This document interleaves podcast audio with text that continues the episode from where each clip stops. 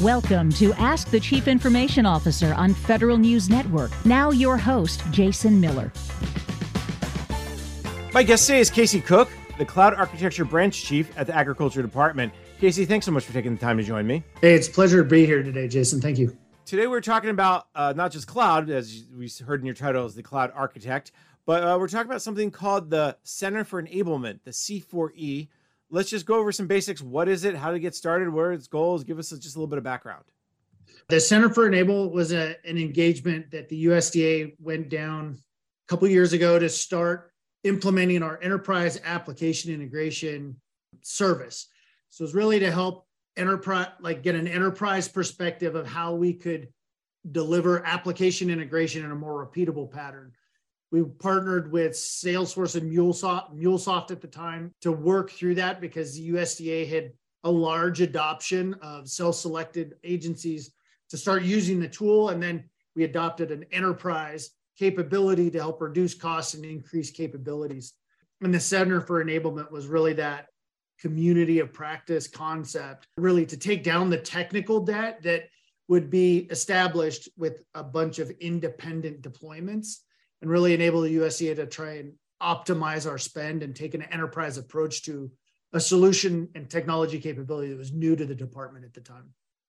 You said the keywords new to the department at the time, so we will come back around to see where you are today. Was this started because you saw this part of USDA implementing their own API strategy and that part of the department start, uh, implementing their own API strategy, and you were worried about some of the the disconnect that can happen when everyone kind of is, is very ad hoc in that way.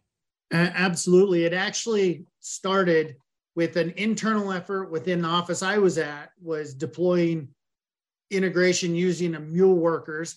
And then another mission area wanted to start using that integration pattern for some of their modernization efforts.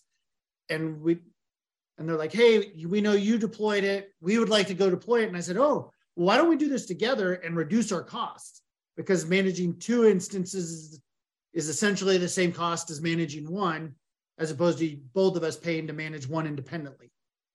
And then that started our adoption. FPAC was our early adopter, and we partnered with them to really get this off the ground and, and start enabling. I believe farmers.gov was the program effort that was really a modernization effort to enable how they delivered their services. And then my office was very internally focused on tearing down technical debt on how we operated our internal functions to support customers. And that's where that the idea really got to be well, we could do this together and adopt a pattern that's repeatable and reusable so we're not both inventing the wheel ourselves. You know, that was 2017, 2018, I think. And now we support seven mission areas out of the eight in the department, have a few hundred production APIs deployed. Uh, I don't know the exact count today, but it's probably in the 300 plus range. I want to make sure folks know we hear the term API, application programming interface, thrown around a lot. For a lot of us, when you say what is an API, oh, it's that piece of software that runs in between maybe two databases. From your perspective, how do you all define API and just level set that for us. So if folks are listening and they're going i've heard that term but maybe i'm not 100% sure what it means. From my perspective it's not even software per se. It's more of the plumbing on how you move data between systems. And then you start getting into patterns that go into like your data model and these other pieces of one system calls it X, the other calls it Y. You need to map those together. And that's where you start getting into like integration patterns. But those APIs are really that plumbing to help connect the systems because data is the real valuable asset there. And APIs are how you move them in a programmatic or non human interfaced manner. And that can greatly increase the effectiveness of solutions and minimize the amount of human interaction needed for for these repeatable often fast work that is executed through like an api driven concept and that's for one reason why you all probably got this idea or started with farmers.gov i know this was a big push from usda to to modernize that that website that portal because it's pulling in that same information time and again. Who are you? Where do you live? What what benefits are you maybe already receiving? That that was what drove this this need because a lot of the data that these sites need, whether again farmers.gov or any other, it's the same over and over again. Is that is that what's driving the API need? Oh, absolutely. With with FPAC offhand, I believe they had somewhere around 100 source systems. And when FPAC was formed, it was the National Resource Conservation Center, Farm Service Agency, and the Risk Management Agency all had independent programs and systems that they were then moved to a single mission area. And when they did that, they had some systems that were duplicative and some systems that were authoritative sources for different pieces. And that's really, they were looking for some way to get those all plumbed back without having to tear down all the systems in the back end to enable this modernization. And they could adopt a pattern that allowed them to pick and choose and modernize without having to really re-engineer every system they had. They used this API-driven po- program to, to really drive that effectiveness so they could move the front end piece of the farmers.gov into a more modern and, and still interact with legacy systems and modernize as they move forward and use those repeatable API patterns that really created the uh, technical capability to allow them the flexibility to manage those couple hundred systems on the back end independently still and not have such a tight coupling because uh, I believe that there's similar to project management many other kind of discussions. They have those lines of communication. It's like three lines of communication for every two people or something and it and it exponentially grows. With point to point system integration that's exactly the same problem. And so you could have five interconnections. I think it's somewhere around 25 independent connections to get all five of those fully integrated. I could have my math wrong. That's not my specialty but the the the the concept still lays proof, and that's where FPAC and, and uh, the USDA has adopted this API integration pattern to create that framework so they're not tightly coupled systems and they have the flexibility to manage them independently because they're very distinct mission delivery programs, but we need to have a way to integrate them into a more data driven, modernized solutions that we have at the department today. And the cust- and the mission area delivery that really demands that modernization capability. And I just want to make sure we're on the same page. You keep saying FPAC. That's that is the farmers.gov site. That that's the part of USDA that runs farmers.gov. Oh yeah, I'm sorry. That FPAC's the Farmers, Producers, and Conservation. I might have that acronym a little wrong, but well, we'll look that up. But, but mission area name. What's one of the mission areas for for USDA? I want to make sure of that. So if folks keep hearing this, they're not thinking it's the name of the system, but it's actually the name of the organization within uh, USDA that's that's running farmers.gov. So I appreciate that. The key here, I think, as well, is when you talk about the integration, is and you mentioned the the numbers of integration, seven of eight mission support areas, roughly 300 plus APIs in production. The the key piece here is to take legacy technology and make it accessible to the front end. So how is this kind of driven the modernization effort by USDA, the reuse of it, this idea of integration? Well, that's where it gets to be very interesting because you have these like three layers of integration patterns that there is. There's a system API that we use, and that's how you connect a source system to the to the EAI solution. And then you have a next layer is a, a, business and process layer. That's where you're connecting multiple system APIs to execute data enhancement or data revision to get you another business outcome that's that's really the experience API that that's the piece where it goes to the farmers.gov in, in FPAC's scenario where they took these multiple systems, integrate, and then modified it to give it the payload to the API on what farmers.gov was expecting. So they were able to have that pattern that the systems weren't so tightly coupled, they couldn't make revisions in one system. And that allows them to actually, we can deprecate a system API without impacting the other business flows. We could potentially bring in a modernized solution because that other system, the, the experience API, still needs that same outcome. And we only have to modify the bare minimum and increase that reuse. And that really increases our ability to modernize because we can do a system by system modernization without impacting our whole API economy or API network. Casey, you mentioned uh, three levels of integration system, business process layer. Did I, did, is the other one, the, the, the third one, did experience. I miss that? Was that the system one? Uh, the third one's experience. Experience. So the experience is like how you modify your payload to get to what the far end system is expecting. Thank you for that clarification. I may have, as I said, I may have just missed it on the, on that end. So, what does your current effort look like? Uh, you know, how, how are you all integrating? If, if I'm at a mission area, I come to your office. Give me a sense of how, how the process works today.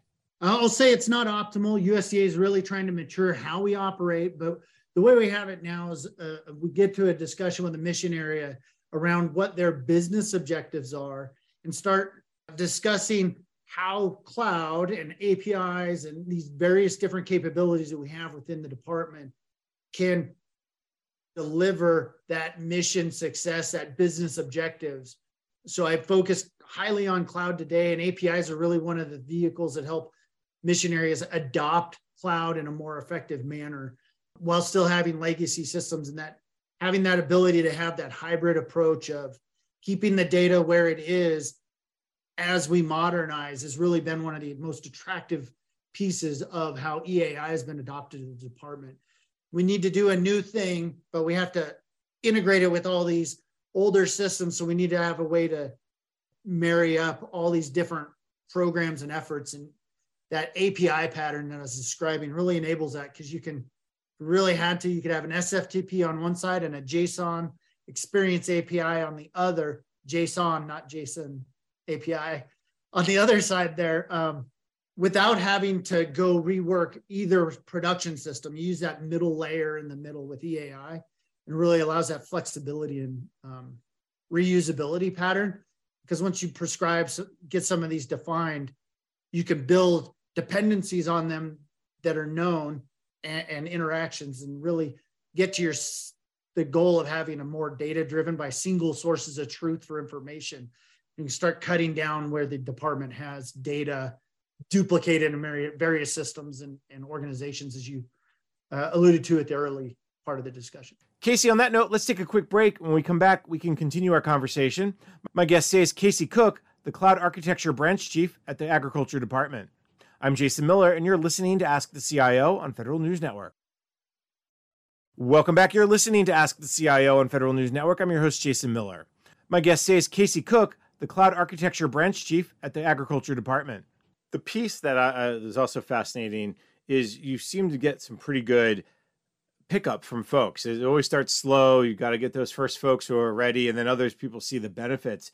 How have you gone about kind of educating the rest of those mission areas? How have you gone about explaining why they should uh, one take part in this API integration effort, and two, why, why are these APIs so important to them? That's a great question that that really ties back to the very first question you had is that center for enablement was that building the the collateral and some of those templates so we could create like an API discovery model so we could go through and discuss how integration might be benefited by an API pattern. It is not always the answer. There are times where it needs to be very rigid for a very specific reason, a business use case. But then there's other times where there's advantages and what we did is built this pattern and collateral to help make those data driven decisions on how and what could be prioritized to achieve your mission outcome. And then we built some documents to help um, allow the mission areas to do an assessment of the benefit, the cost benefit analysis of if I modernize this, I would expect my mean time to delivery to go down by X or Y based on these various inputs. And we have a a playbook that allows the mission areas or project teams to take that collateral and self-service identify how this might benefit them and then my team and other teams within the department and our integrator partners can help kind of go through that discussion and, and evolve that into uh, maybe a modernization plan or an effort that could meet some business objectives that an organization has how much of your time is spent just kind of explaining how APIs work? Again, it's one of those terms that we we get bandied about. Oh, I have an API for that. Oh, just create an API for that. And someone goes, "What?" I mean, I'm sure you get that all the time. What what the heck is an API? I we do. That's it's interesting, uh, especially when you get in discussion with the business team. You really talk to them about that, and it's how can we help you? And they're like, "What are you talking about?" I'm I, I'm a program manager for this project. I don't know what you're, what's an API. And really, it's it's discussing that kind of what are the advantages and things that these thing that an API can produce. There are some days it feels like we talk about it a lot, and there's other times where it's like, oh, I have I've talked about an API with my kids because they were doing Roblox or something, and they were wanting to do something cool. It's interesting with the IoT growth within the gut within just the world, and a lot of uh, APIs getting to be more and more of a people are comfortable with that term at times, but then I'm in IT, so maybe that's just me.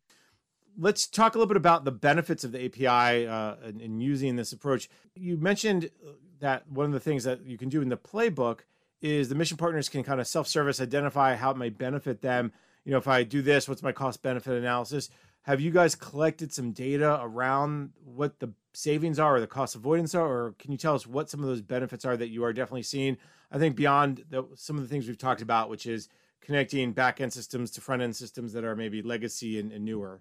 We have done some of that. I don't have numbers in front of me. Um, it's been a while since we've gotten into that level engagement. A lot of times, our mission area partners have a vendor that's already um, working on this, and we're really supporting that discussion. There are times where we have this mission areas come to us and they're looking for help to kind of how could we do something like that? And then help them get into that. We're working on a poc with like the forest service today on data integration. Internal to my office DISC we're doing digital infrastructure service center. We've done a lot of modernization on our billing processes because we have billing and invoicing because we're a managed services center uh, so we have a chargeback showback models that we have to incorporate. Some days it can be tough, and other days it can really just uh, they're all in before we even talk to them. Which is a good feeling, right? That you know that yeah. they, they, understand you, this will save me money, whether it's a dollar or five dollars or five million dollars. It's it's a it's a good thing. The piece around the cloud, and, and we talk a lot about cloud computing. The key here is if you have data centers, if you have cloud, if you have both, if you have either or, it, it really crosses those boundaries. And you, as the cloud architect, is that the other piece here that folks should maybe understand uh, the way that if you're in this hybrid environment, that the APIs really can make that create that bridge of the data? Absolutely. That that was probably one of the first places we started really see that advantage in how we deployed the EAI program was we would have, and farmers.gov is a good example. It is a, a software as a service platform on the back end from Salesforce. So that's where the customers are interacting. But within the government, within the Department of Agriculture, we had systems across various different locations, some cloud service providers, some within our DISC hosting operations data center. And, and we were able to leverage the EAI platform to aggregate that information from all these desperate disparate sources and provide the the Salesforce front end one integration for all of its data. So we had this dependency that uh, we created. So we didn't have to open every USDA port and protocol system to allow access to Salesforce. We were able to aggregate it through this method to help ensure some consistency, some some visibility as well as some protections around cybersecurity as well. And, and then we were able to really keep a good eye on some of those integration and how the authorization models and things of that nature work, as opposed to having it independently managed at the 200 source systems. And that's one, that's some of the real power that you start getting is we're able to manage it using like a PKI type system or uh, Java Web Token authentication, and various different technologies, that we have that flexibility to adapt the EAI system and those APIs to fit the needs of the various different sources. It's not locked into, oh, well, we're only going to let you use username and password or API key. We can fluctuate based on the various different systems we're integrating with. So we can really let the mission areas bring whatever they have and we can help tie it together for them. I'm glad you brought up this idea of, of the security because one of the things that we hear some time and again from different security vendors is, well, API attacks is the next place where, where hackers are going to go to try to get while the things are traversing. So it's great to hear that you, I'm glad you brought this up and the use of whether it's a, as you said, a PKI or Java Web Token or, or however you're doing it. Was that maybe the biggest hurdle you had to get through to get folks comfortable or at least get your security folks comfortable that how you're going to secure the the data in motion, the data, you know, as the data goes between two systems? Absolutely. And that's really probably one of the more powerful or compelling pieces of that discussion is with this EAI platform, we can use the most stringent security possible for each connection and, and patternize it as much as we can. And then by exception, back down to whatever the best option is for one single system so it's not an all or nothing. We don't have to support everything at this lower level. We're able to really enhance that. And there's a lot of options and capability with like the EAI platforms powered by like MuleSoft. So they've added service mesh, the ability to tokenize data in transit. So there's a lot of really advanced capabilities that we're able to provide in a very consistent fashion. And then they've infor- built in new policy enforcement engines and things like that that we have that we can leverage to help achieve those outcomes in a, in a systematic way. Once we've gotten security in these other groups, we can repeat those patterns without everybody having to go have that discussion. Well, what are you going to let me do here? We, we can say, oh, here's how we've been successful in these scenarios, and here's how you can do it that way and be everybody's comfortable without having to have the discussion, you know, a couple hundred times. Casey, on that note, let's take a quick break. When we come back, we can continue our conversation. My guest today is Casey Cook, the Cloud Architecture Branch Chief at the Agriculture Department. I'm Jason Miller, and you're listening to Ask the CIO on Federal News Network. Welcome back. You're listening to Ask the CIO on Federal News Network. I'm your host, Jason Miller. My guest today is Casey Cook, the Cloud Architecture Branch Chief at the Agriculture Department. I know we've talked about why APIs are important or, why they matter. But the opposite is, of course, they're secure, but they're also very user friendly. And I think the customer experience piece is really important here to talk to because one of the whole points of farmers.gov from the very beginning was to serve farmers differently, to take a bunch of different sites and systems and, and, and things that they can do and really make it a one stop shop. Uh, is that the other benefit of APIs that maybe folks maybe overlook? Is it really drives some of that customer experience uh, improvements? Oh, absolutely. We have several different mission areas. Rural development's using ones where they're using it for like mortgage underwriting and all these other different use cases that they're interacting with these different groups and they're able to provide an API pattern that says, here's how we're going to publish our data. If you want to interact with it, bankers, you can follow this pattern and it's in a self documenting way that we can provide it in a in an easily consumable and easily communicated pattern so we can have these discussions with other entities. And really in the future i expect usda to start having data sources and apis that are publicly available that we could publish to for the american public to pull data in the right use cases where mission areas might have that need. And we could publish those so then user communities could then interact with us and start having those interactions with apps or different various systems that they may need on the other side. That idea of sharing the APIs publicly is that a, the next maybe hurdle to get through? Is that something that you have to get some of the security folks, maybe even the, the lawyers, uh, a little more comfortable with?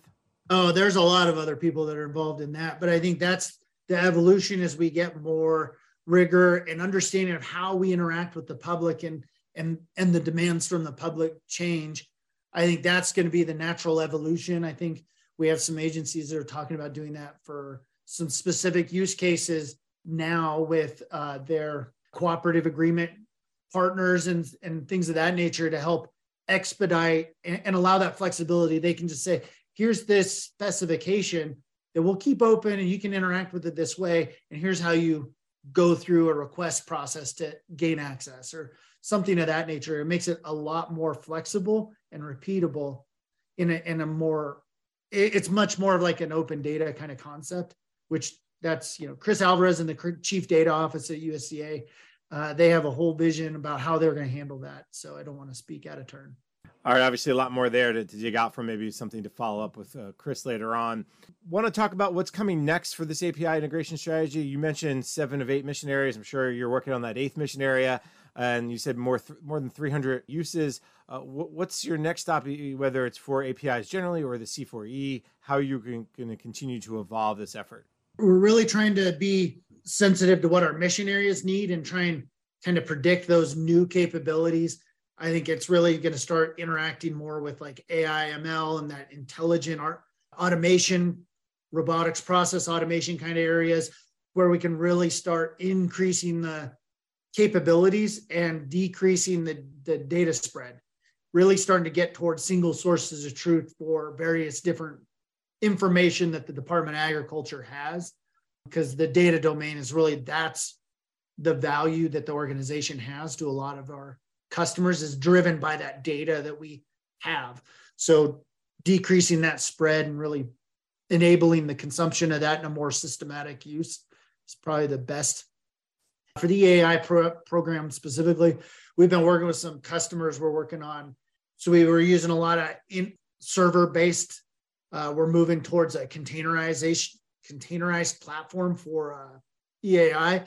So we're going to be able to move that those workers and integration points closer to where the data is and really increase performance, decrease that latency, and really drive that uh, enablement further by putting the workers closer to the, as USDA moves to using cloud smart programs and, and strategy, getting our workers closer to those integration points so we can have that API ecosystem that does really support it in a more broader nature and not have to drive everything back to our our on-premise data center or a specific cloud landing zone. And I know talking with Gary Washington, the USDA CIO over the years, one of his big goals is to continue to reduce the number of networks you have, number of data centers you have, and really try to uh, you know move as much to the cloud as possible. Which you know, Casey, I'll, I'll just have to ask you on this one. Uh, roughly, how many systems are in the cloud? Do you have any data around the, the current use of cloud, whether it's software, hardware, software platform, or infrastructure as a service across USDA? I don't have a number based on servers, but based on cloud objects, we're in excess of a million today under the cloud broker program. And an object is is roughly what? From a cloud perspective, that's every individual SKU basically from every cloud provider. Uh, we're north of a million, so that would someday that might be a resource group or every object that a cloud service provider meters. We're tracking, so it's in excess of a million. Probably probably monthly fluctuates around 1.1 to 1.5 million. Um, and just just for a comparison, is that a lot? Is that average for a, a, a organization the size of USDA, or is that like we that's 50% of where we think we'll be in, in five years? Is anything anything you know about that? I don't know about where we're going to be in in five to ten years, but I expect that to be exponential because that's really one of the differences the way they use the way cloud is kind of implemented versus historically we don't track in the same visual plane every router, switch, or object or versus cloud. Those are all things that they report. Everything's measurable, almost everything's measurable in the cloud. And that's like one of those real values is you can really understand where every component plays a factor and you can drive your performance capabilities.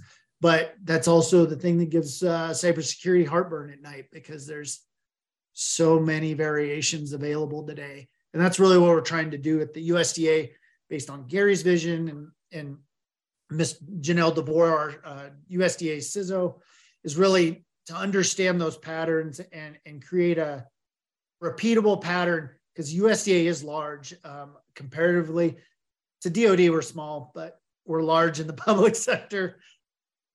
And, and I think that number is going to grow. I, I wouldn't be surprised if it's double the next, if we talk in two years, it's probably going to be double as we modernize and grow. But the other part of that is the interesting thing is we'll move the the virtual machine numbers will go down.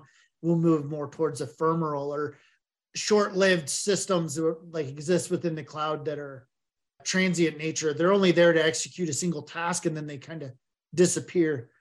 That also drives up that number from the cloud because it was online for three or four seconds to run a compute task, and then it's it's gone because it's not doing that job anymore. So it's kind of an interesting new paradigm for us. I know there's a lot more to talk about around cloud.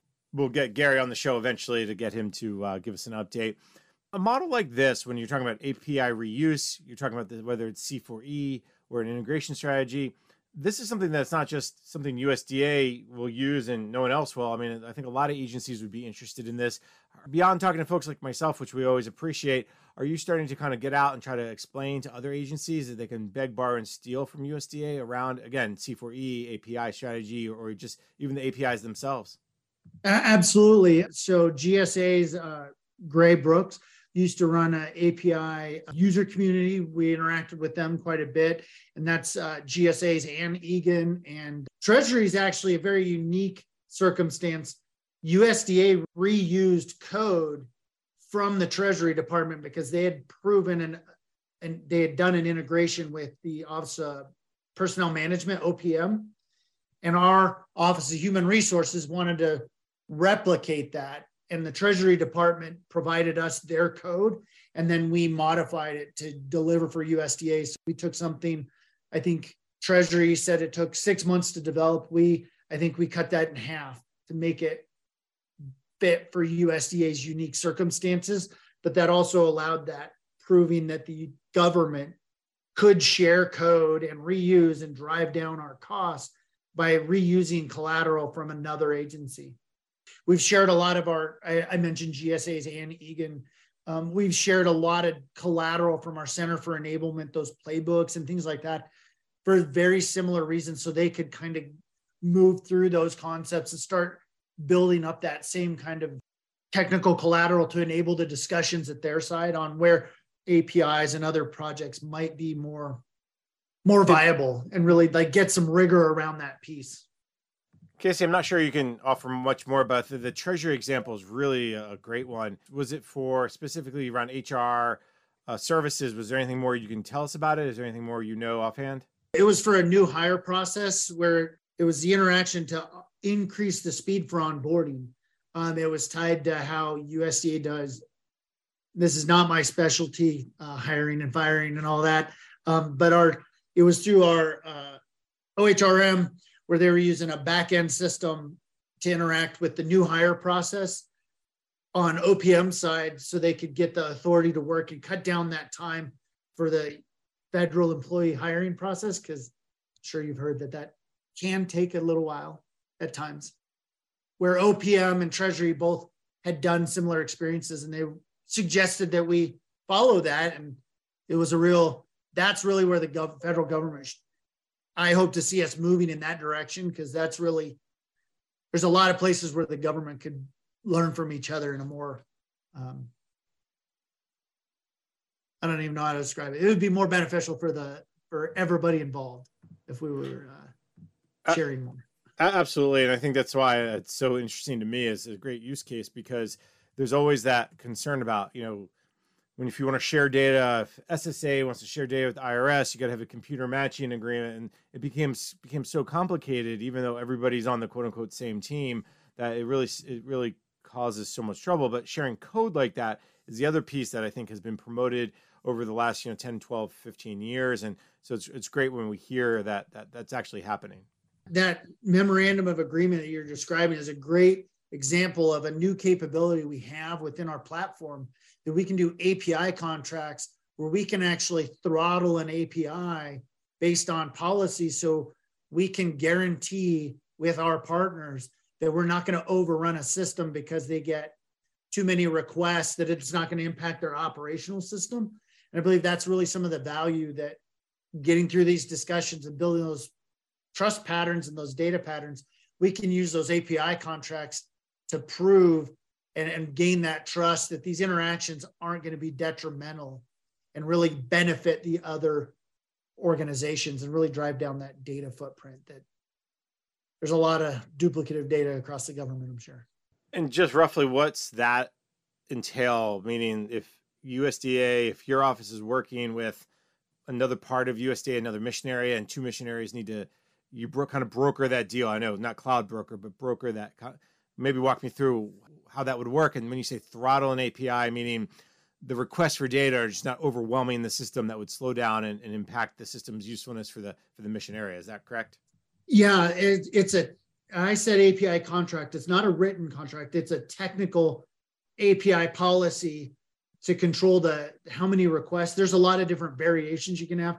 How many authentication requests per hour per minute, I believe, and then you can also meter the response or the bandwidth, or, or sorry, not bandwidth, payload. So you can say, I don't want you to be able to pull more than 100 megs at a time, or whatever those. And we can really negotiate those and, and have that discussion between the two groups. Really, that's one of the most important things is data belongs to the business, not to IT.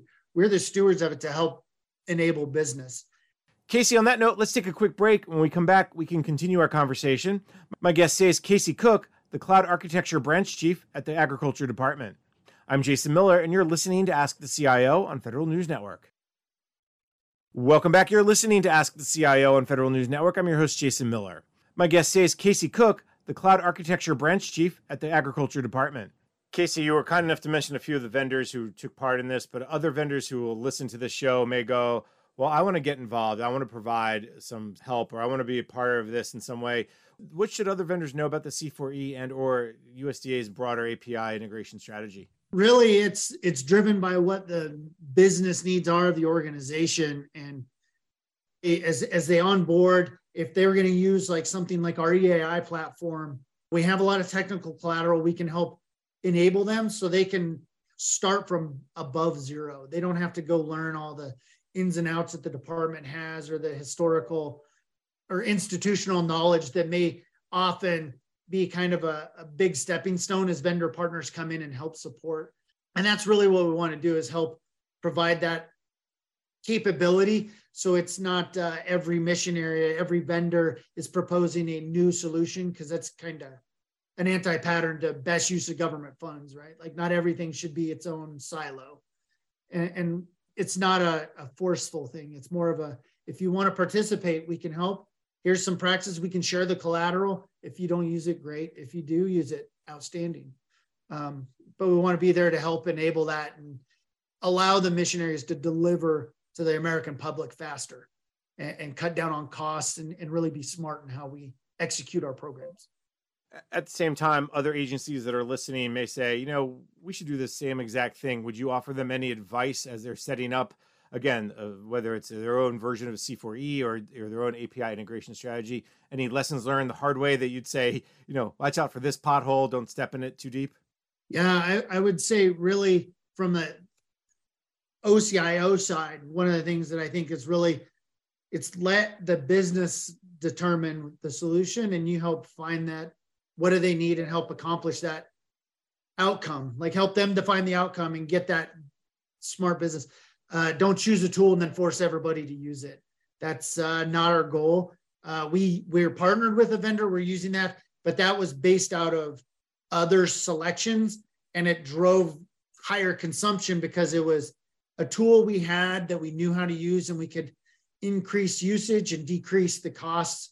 Uh, our platform costs, I believe, are still somewhere around. We're saving around a million dollars a year because every mission area is not managing the platform they don't ATO it every year. My team does that once every year. We continuously update based on revisions. We're, we're reacting to our customers' needs as it comes up and really meeting them where they're at. It's not really about forcing people to do something away. It's how can you do it better? And maybe our way is not better. We can change. We'll, we can adopt other tools. It just, that really is going to change and, and evolve based on how our customers come to us and really try and partner with us. Better together i think is what i think simon sinek said yesterday on twit, twitter or something. Casey we spent a lot of time talking about apis cloud integration. I, am sure that your plate is more than just those two main things.